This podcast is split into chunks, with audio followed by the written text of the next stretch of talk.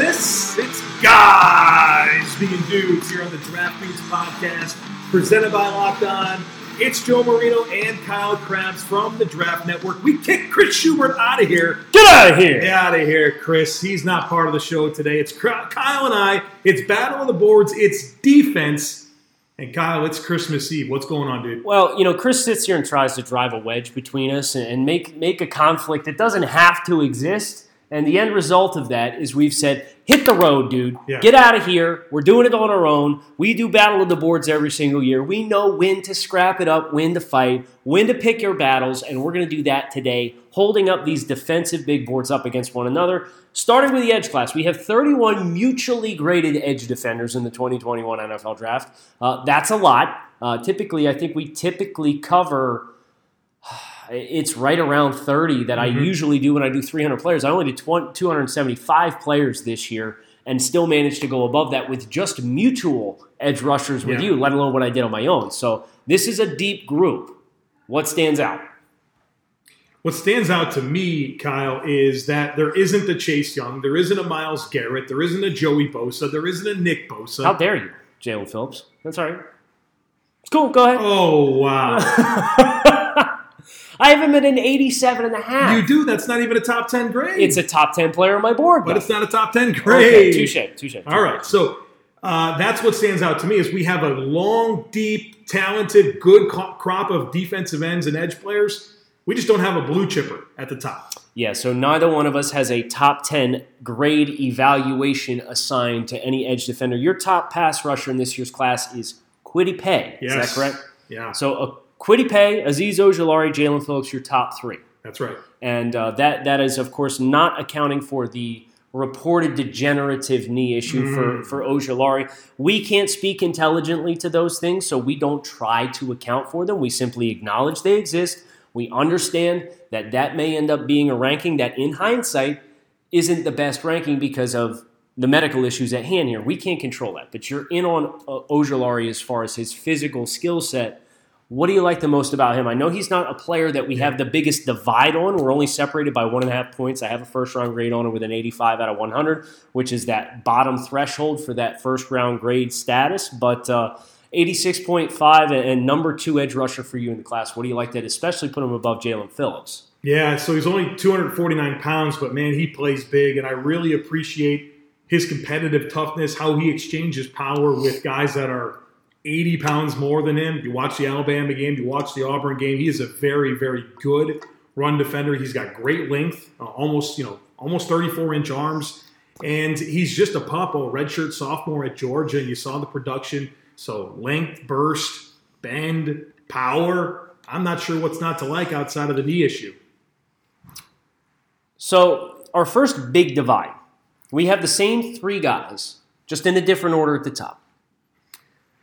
Gregory Rousseau, bit of a polarizing player. We've talked about Gregory Rousseau when we did the Miami Hurricanes specific show, right? But I do think that it's worth a minute of our time, and I want to ask you specifically because I'm betting on the ceiling with Gregory Rousseau. I mean, it's an 85. He's my fourth rated pass rusher, first round grade. But I acknowledge openly that a lot of things have to go right for us to get there, right? You have him as an 82. He's behind Jayson Oweh and Joe Tryon for you, so he's your sixth-rated edge rusher in this year's class. Again, not a huge divide, but we're acknowledging some of the more prominent names in the group before we move on and start picking fights just for the sake of picking fights, right? So, Rousseau, what do you think the ceiling is? Do you understand where my thought process goes when I look at if you bulk him up, and he's going to be more of a hybrid type guy, plays in the B-gap. Do you see that similarly as the pathway to success? What do you think the likelihood is of getting there? Is it more so if he lands in the right spot, you're more confident, but if he doesn't, you're out? Like, where are you at with yourself? Yeah, so the hesitation comes from inflated production, one-year guy at Miami, converted from, like, safety and wide receiver, and he's a guy that needs a lot of technical work. You talked about the best-case scenario and those types of things and, landing spots and how those could dictate – my perception of a player. In my mock draft, my final mock draft, I have the Jacksonville Jaguars. Wee-woo, wee-woo, wee-woo. Is a wee-woo. you have the Jacksonville Jaguars drafting Gregory Rousseau. I do, and the reason is because think Trent Baalke, think DeForest Buckner, Eric Armstead. You don't think he's going to look at Rousseau and see a similar type opportunity for him to develop into that, B-gap defender like you keep talking about? I think that's his best course. I think he's got a good chance of being a first-round pick. I just think you do have to acknowledge there's going to be a curve here. Didn't play football last year, only a one-year guy. So if you're willing to play the long game, I think that could pay off. I just have my doubts about that. Okay, that's fair. What stands out to you here? I want to give you a chance to speak here as well. Yeah, the player that I want to kind of bring up to you that I see a discrepancy on, and this is almost the exact opposite of the conversation we just had. Right. You know where I'm going. Jason Oweh, Penn State. Yep. I'm a little bit more willing to buy in. We're separated by 3.5 points. I have him as a high 2. You have him kind of towards the bottom of the second round. No sacks, I get it. He's very productive in terms of pressures. He's a better run defender, I think, on tape this past year. What's giving you the concern and caution on Oweh? I think it's just how far he has to go as a pass rusher. And I understand, you get him in the right situation. I like him in teams like Baltimore, manufacturing pressure loads and advantageous box counts or number counts, depending on what side you're dictating protection to move to.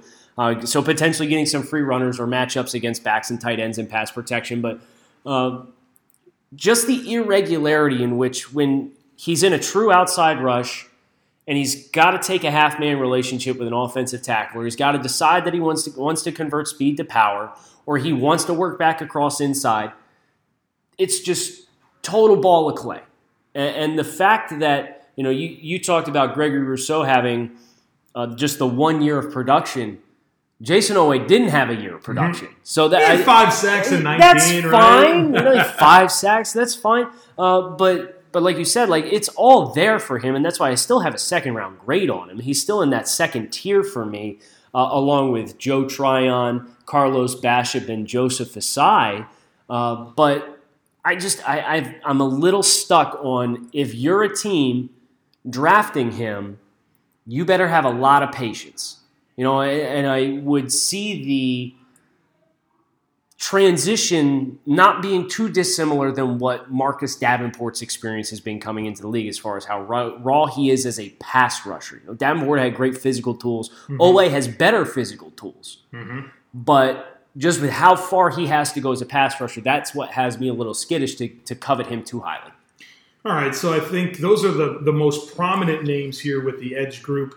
Do you want to talk Carlos Basham, Hamilcar Rashid, two guys that, again, I feel like yesterday I was higher on some of the position groups collectively, whether that was wide receiver or quarterback. Feels like edge is definitely one where your scores are coming in higher than mine collectively. Yeah, I like this group a lot. And Basham, I think, is not overly sexy as a player, but he's been productive. I don't think he profiles necessarily as a guy who's going to be routinely an 8 to 10 sack a year kind of guy, but a 6 to 8 sack guy, somebody who's going to win against the run. He's going to make splash plays. He's going to reset the line of scrimmage. He's got those heavy hands like we talked about. I'm perfectly fine understanding if I'm drafting Carlos Basham somewhere outside the top 40, 50 picks, I'm not getting a sack artist most likely.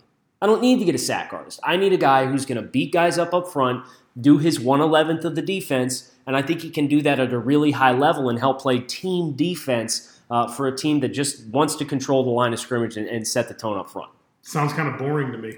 It is, but you know what? Sometimes good football players are boring football players. That's kind of just the way it is. I love your comp for him, and that's Shaq Lawson, a player that we both had a chance to have on our favorite teams, and It's exactly what you said. He's going to be really good with his run fits. He's going to create some pressure. You kind of like him best when he's, working that inside move and not trying to work around the outside hip of the offensive tackle, but kind of an unheralded type of player that you always kind of want to find more plays out of, but you acknowledge that they're good players. What else? Anything here? I don't want to fight about Hamilcar Rashid. I mean, you either buy into the burst and bend or you don't. Right. He's got some limitations, but this episode is brought to you by 1010, a capsule collection of diamond rings that are responsibly sourced, limited edition designs at fair price points. 1010 is an exclusive collection of 10 creative styles of diamond rings designed by 10 of the most distinctive designers working today ring sure to bring joy into her life. Using only diamonds responsibly sourced from Botswana, 10 female design masters have each produced a uniquely beautiful ring, ideal for engagement, Mother's Day, or simply a beautiful conversation piece. They're the perfect way to bring light into her life. They're available now through Mother's Day only at BlueNile.com. Just search the words 10 by 10. This collection features high-quality fine jewelry that will surprise and delight and fairly priced so you can give her something special and truly meaningful. If you're on the hunt for the perfect, unique ring she'll treasure forever, you're definitely going to want to check this out. They won't be around for long, so find them now by searching the words 10 by 10 only at BlueNile.com. Hey, football fans, listen up. Nugenix, the number one selling free testosterone booster at GNC, is offering a complimentary bottle to all football fans in America. To get your complimentary bottle of Nugenix Total-T, text DRAFT to 231231. This unique man-boosting formula is powered by Testofen, which will help boost free testosterone and total testosterone levels and increase energy and lean muscle mass. Plus, text now and they'll include a bottle of Nugenix Thermo, their most powerful fat incinerator ever, with key ingredients to help you get back in shape absolutely free. Text DRAFT to 231231. That's DRAFT to 231231. Message and data rates may apply. Kyle, we've talked about this defensive tackle class actually pretty recently on the podcast here, and the more you look at it, Kyle, it's still not that great. Yeah, it's not good. This gets a little ugly here. Now, there's a fair amount of guys that I would like as day two options. Neither one of us has anybody with a first round grade here. Neither one of us has anybody close to a first round grade here. Yeah. I don't believe either one of us has anybody in their top 32 players in the 2021 NFL Draft. So let's make this brief. I do see a lot of green on this head-to-head comparison sheet, which means that I do have higher grades than you on a number of players. Your top five interior defensive linemen are Levi Onwuzurike, Washington, Christian Barmore, Alabama, Davion Nixon, Iowa, Milton Williams, Louisiana Tech, and Tyler Shelvin from the Go Tigers. Go down. I have Levi Onwuzurike from Washington, Milton Williams at 2, Tommy Togiai from Ohio State, Tyler Shelvin from Go Tigers, and Christian Barmore from Alabama Crimson Tide at number 5. So Ed Oliver with a nice little cameo here on the show. He pops in from time to time. I'll tell you, keep your hand on the So you have 2 second-round grades. Yeah. I have 4 second-round grades. Yeah, you're not in on Milton Williams. That's not fair. Yeah, I know that's not fair. I didn't mean to say that, but you don't like Milton Williams at all. I thought you were definitely coming down, and then you doubled in. That was great. I have Milton Williams as a high third-round grade. And here's the deal, and this is interesting because I think this is some of where how we've structured our scouting department comes into play with this process because – I watched Milton Williams over the summer, wrote him up, kept track of him throughout the season, and then, obviously did my final evaluation. And obviously some of that 2019 is still really fresh on my mind. And, where you probably didn't spend much time in 2019. No time in 2019. And you watched 2020 and you see him making plays and playing kind of an odd role. And then he goes and tests. And, I mean, how many times have you said this? He's right there with Aaron Donald and Geno Atkins in terms of comparable top 3 athletic comps according to mock draft. For you, it's just been this friggin' uphill, downhill. Let's go. It's been boom. This is good after good after good. And in my mind, I'm like, yeah, this is really good, but 2019 still happened. And I think that's kind of what pushes him down for me. Well, but I guess the thing that I'm stuck with is the way that they used him did him no favors. And you should know this as well as anybody with the way the Houston Cougars used Ed Oliver versus what the transition has been like since he's gotten into the NFL. Mm-hmm. Now, and Ed's still getting his footing as far as being consistently an impact interior defensive lineman. Right. And I understand that if you're drafting Milton Williams, you're probably not drafting him for 2021, right? You're drafting him for more of a long-term projection. But if you take this short-arm dude who is a gap penetration king and you ask him to squat in the B gap and read gaps, you're a damn fool. Wow. Don't do it. Talk to Louisiana Tech coaches. Well, that's what their system was, and that's fine. But this is a fresh start, and it's an opportunity to take one of the rarest interior defensive line prospects from an athletic skill set perspective that we've seen over the last couple of draft classes and ask him to do what he's actually good at, which is get in the gaps and penetrate.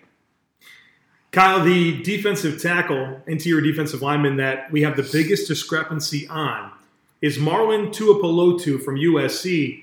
And we're 5.5 points difference. And, man, I actually think that he's the better. Isn't this Jay Tufele? Defensive tackle. Oh, it is Jay Tufele. Oh, you pulled a quick one over there. Reading is hard. But I still, okay, so point still stands. You're 5.5 points higher on Tufele than I am. Yep. And I think that Tuapolotu is the better Trojan defensive tackle. Yeah. I think Tufele's generally another boring football player. Is what I would classify. But he's a three-tech. He's not supposed to be boring. He's supposed to be getting after people and not blown off the ball. Listen, I think there's not necessarily a huge ceiling here as a pressure player. But if you look at the guys that I have him graded with, Togiai, Shelvin, I'm going to omit Christian Barmore because he is a true penetration player. I just think his variance is so boom or bust that I'm not super comfortable with it. Davion Nixon is the same thing, super boomer bust. I have Tufele, and then I have Alim McNeill in that same bucket. You like Alim McNeill a lot, don't you? Well, absolutely. We have the exact same grade on him. Right, so we have the exact same grade. I have Tufele in the same bucket, and McNeil's played all over the place too. See, that raises even more questions to me. Why? Because you have them in the same bucket, and McNeil's like just way better to me. I think Jay Tufele has the profile of a player who can do a lot of the same things that Alim McNeill can. Just lighter and softer? If that's the way you want to phrase it, that's fine. I would pick a bone with you here, but honestly, I'm higher on everybody in this group all the way across the board. Yeah, so, it's a weird position to be in, right? Yeah, so, yeah. But the general consensus stands is we do not like this class in its entirety. Right. It's one of the worst groups from this year's draft class. I think it is fair to say, though, third and fourth round, I think you can find some players that can help you. But absolutely. There's no Quinnen Williams. There's no Jeffrey Simmons. You know, those guys aren't here this year. So, linebackers. A lot of familiar names here. A lot of parallels between the grades. We both have Micah Parsons, LB1, right? Yeah. Dude, is there anything to fight about here? We're within literally a point to a point and a half on everybody. Everybody until you get down to Nick Neiman, who's a day three guy. Right. So, I mean, let's at least do our top five linebackers from the 2021 draft. If you don't know what that is, go on TikTok. Do top fives. Yeah, it's good. We discovered his account recently. He's a riot. We enjoy his top five lists. So, Micah Parsons. Yep. Jeremiah Owusu-Koramoah. Yes. Baron Browning, who is off the beaten path. That's one of our guys. I am a little concerned. The league is apparently telling him most teams view him as an edge. 245. Play him as an outside linebacker. Let him be an athlete. One of his most appealing things was his cover three zone drops over the two last games that he played at Ohio State. Hot take. Micah Parsons is more of an edge than Baron Browning. Correct. And Baron Browning has better traits to be an edge. Yeah. With the length. Micah Parsons, sub 32 in the arms. Right? The reach isn't really there. Zaven Collins. Yes. F4. Cam McGrone, another one of our quote-unquote guys. Seems the league generally perceives him to be an early day three type prospect. But we liked that 2019 freshman tape a whole bunch. Mm-hmm. And then we have Jamin Davis, who's going to go early on Thursday night. He's not going to have to wait too long to hear his name called. So you'll see the predictive mocks that are dropping this evening from both Joe and myself. Nick Bolton, Pete Werner. Did I do anything out of order other than you having Jabril Cox up above Cam McGrone? Nope, that's the order, and those are all day round one and round two guys too. Yeah, by the way, and that's a healthy amount. Like if you need a linebacker, you can find one. You can get somebody. It's thrilled. Yeah. It's a good group for sure. BetOnline is the fastest and easiest way to bet on all your sports action. Baseball season is in full swing, and you can track all the action at BetOnline. This week has tons of sports action on the go as the NFL Draft is on and the Kentucky Derby is back as the first leg of the Triple Crown begins this weekend.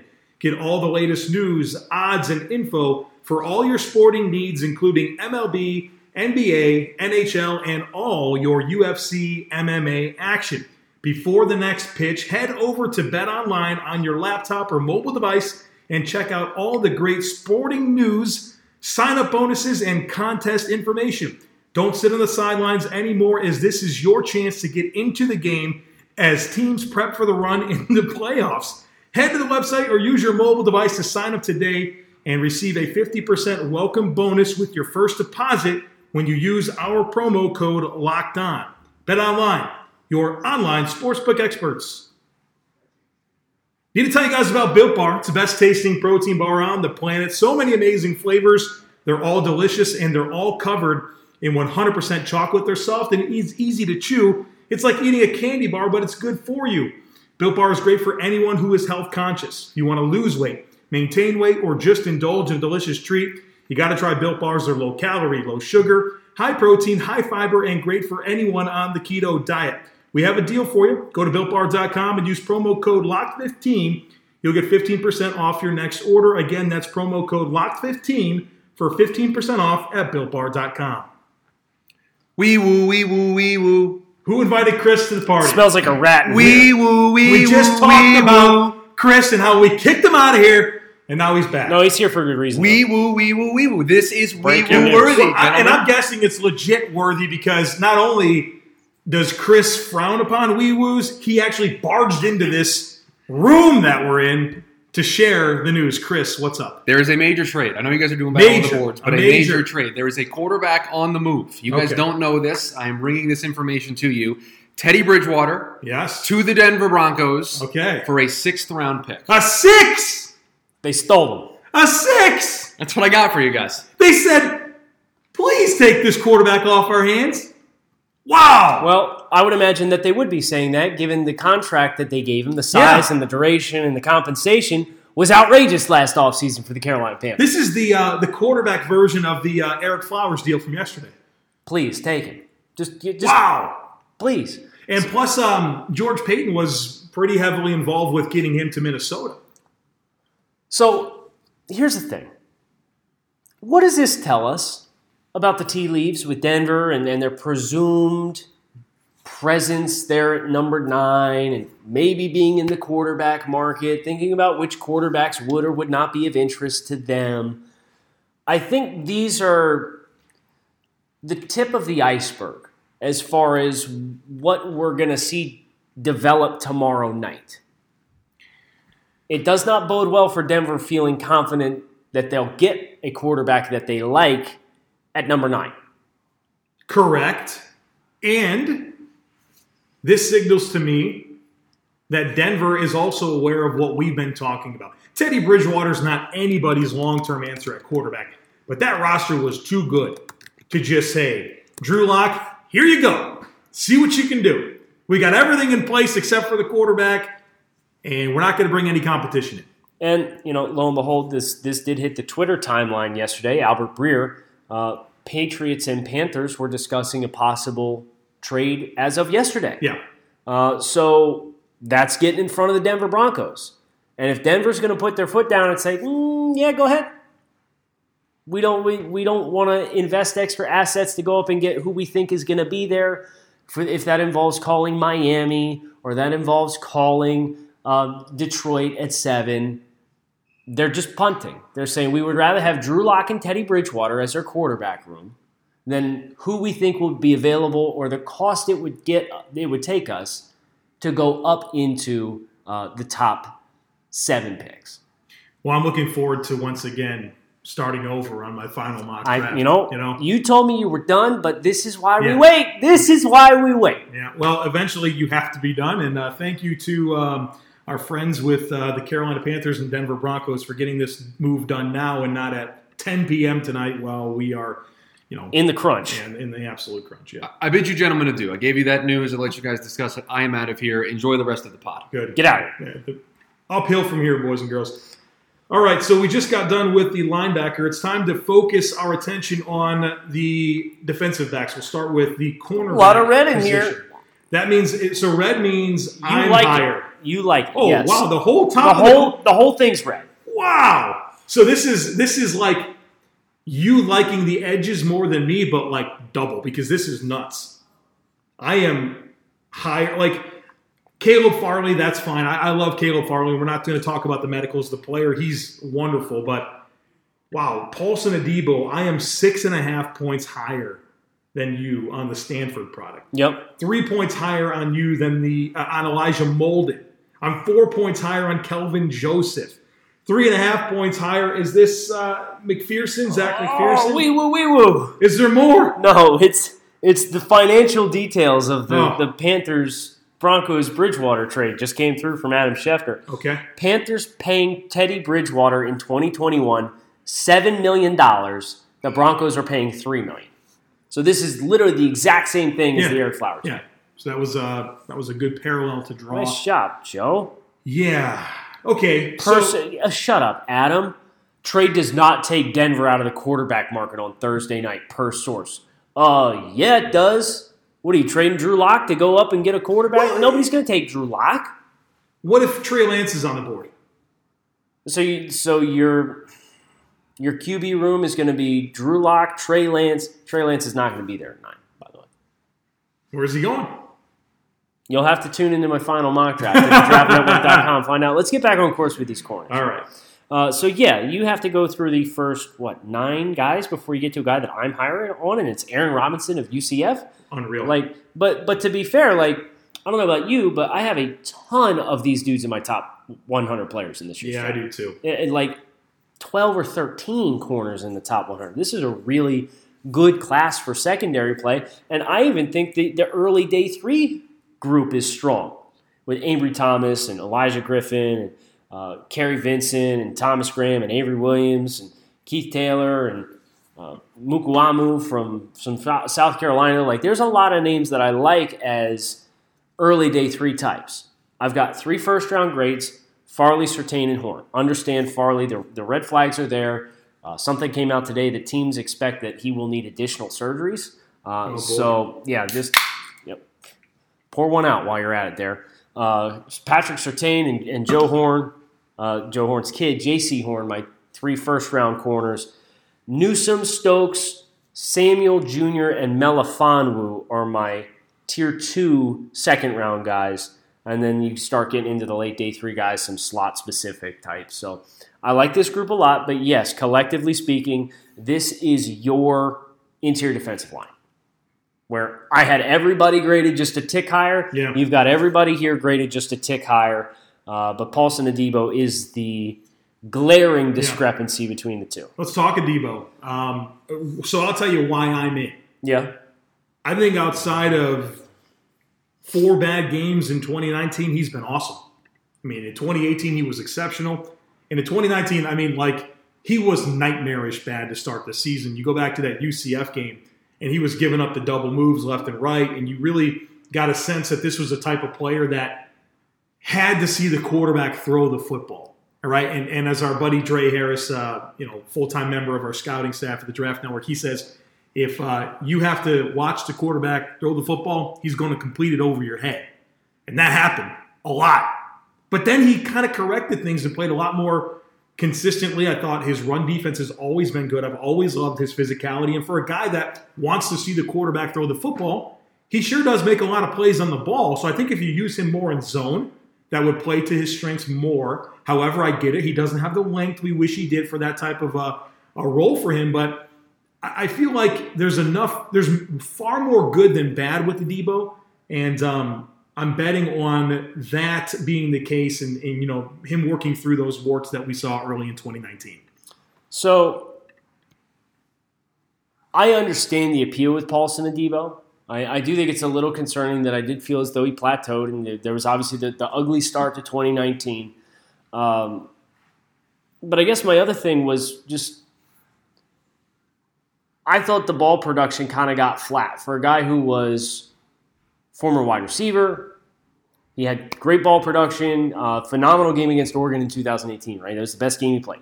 I don't know if that was the game Justin Herbert started 21-21 in that game or something like that, and then Adebo broke up like three passes in the red zone in overtime, including an interception to seal the game. Like, that was the hallmark game for me, and as I just kept watching more, I'm like, I keep waiting for that guy to show up again, and I never really saw him to that same degree.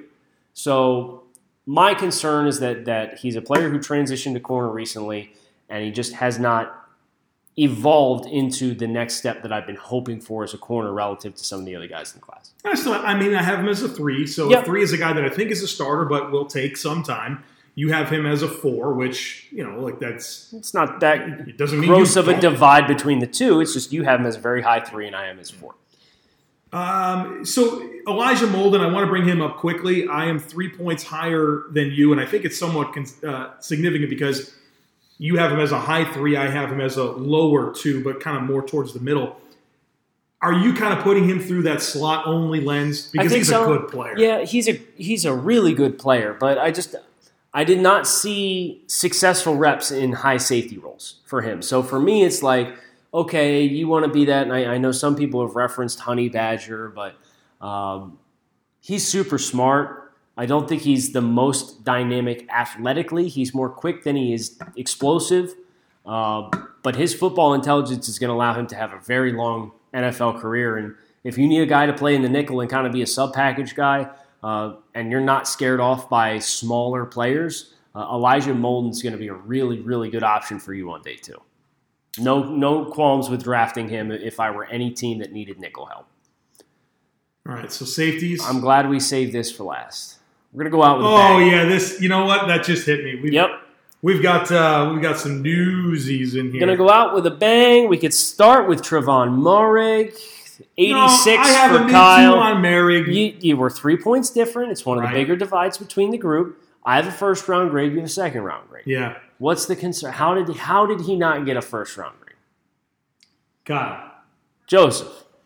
I know you're going to paint this rosy picture of versatility, slot ability, high post defender, ball production. And those are true. I love those things about him. And that's why he's my number one safety in this class and a player that I really like. But when I watch him play, I think his angles can be inconsistent. I don't necessarily love him in man coverage. And so when I think you are more of a true high post guy in the NFL, I don't know that he does a whole lot more besides that. Now, I understand the elite trait is really good. It matters. It's Eddie Jackson level ball production. But I just want him to do more. I don't want to get Malik Hookard here. I think he can be – I think he has shown a greater willingness to play physical than what Malik Hookard ever did at Ohio State. So I think that's the cause for my optimism here is that – Hooker was all ball skills, all range, all coverage, off of bodies, and attacking the football in the air. And anytime he had to play physical, he got big boy. I see Trevon Moehrig triggering to the catch point. I see Trevon Moehrig step down and chop down running backs as they're running and pressing through the second level. So that's where my optimism lies there. But, Joe, let's just cut to the main event here, right? Because we're threatening running a little long. Big surprise for us. Yeah. We have an absolute war to close the show because you, like Florida State's Hamza Nasser-Ladeen, by 6.5 more points than I do. You have an 80 on him, a second round grade. I have a 73.5. And then you take effectively a very similar type player in Divine Diablo from Virginia Tech, and I somehow end up liking this player by 3.5 more points. I have a 76.5, and you have a 73. So you have fourth on Divine Diablo and somehow a 2 on Hamza Nasser-Ladeen. So let's go ahead and make this make sense for me because right now it doesn't. All right, so Hamza Nasser-Ladeen and Divine Diablo, in a way, what I really like about both of these players is that the NFL right now, these offenses based on personnel groupings. Kyle's over here doing, oh, is that the Dak Prescott thing you were just doing? He's like getting his elbows and his shoulders up. He was ready for this. Okay, so these NFL offenses, they want to put you in a bind with personnel groupings. You have these flex tight ends, you have big slots, you have running backs that can go play out on the perimeter, line up as true receivers. And because of that, you can either have too much speed on the field and be too small, or you cannot have enough size on the field. You know, they're trying to get you in this bind. Players like Nasir Al-Deen and Diablo help counter that. So for Nasir Al-Deen specifically, I like him as a low box safety. You can call him a dime linebacker, but I love his willingness to be physical, come downhill, fill against the run, tackle. And I think there's enough athleticism here that has translated to production on the ball at Florida State. So no, if you want to talk about him as a deep zone defender, that's a misuse of his skill set. But I do think he can help. He hasn't been coverage at all. I don't think it's a misuse of his skill set. Oh, that's selling him so short. Diablo, the reason that I don't have Diablo in the same category is because for a guy that's as big as he is, I didn't see the consistency being physical and willing to trigger downhill. And so if you're going to be a big safety, I want to see you be more imposing, a guy that really wants to be that tone setter on the back end. I got more from Nasir Al-Deen in that regard. You could probably say Diablo has better ball skills. You didn't watch the Liberty game?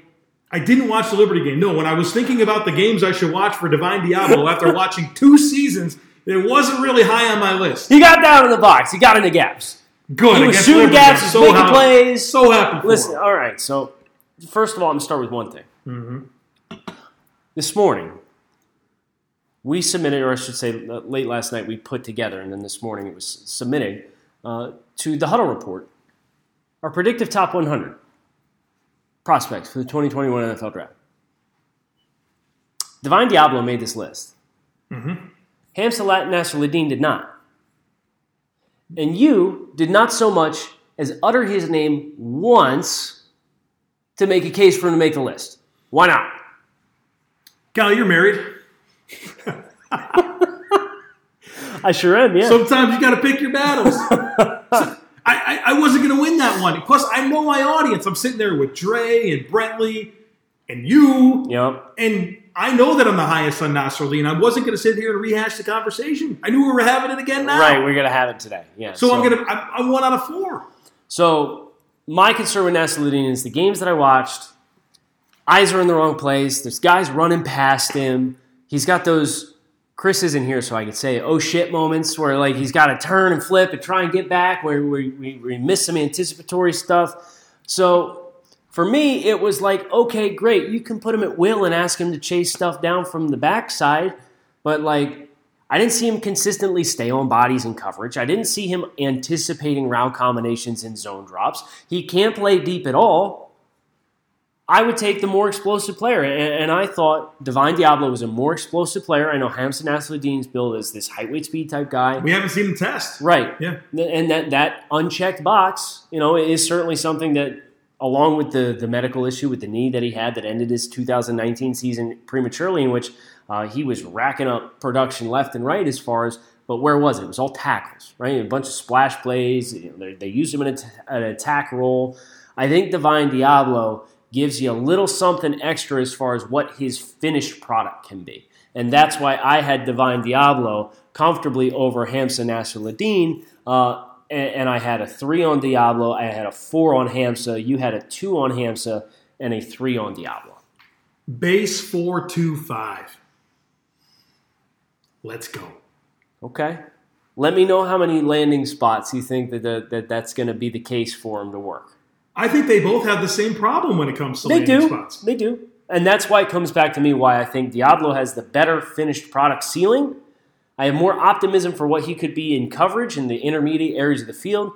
That's why I favor Diablo over Nasir Al-Deen. And for those reasons, I'm out. And for that reason, I'm out. And for that reason, we are out. 40 minutes of battle to the boards after yesterday's offensive extravaganza.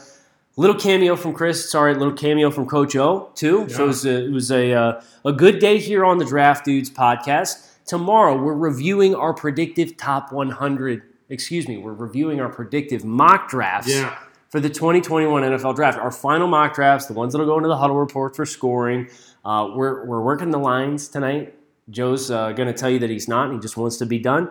But I'll be damned if he's not going to sit down and rework this mock draft after the Teddy Bridgewater stuff took place. So I think he gave you a little bit of clue on what he originally had for the Denver Broncos when he asked his hypothetical. Not sure he's going to change it. We'll have to wait and see, find out. So hit subscribe on the podcast. Come back, see us again tomorrow.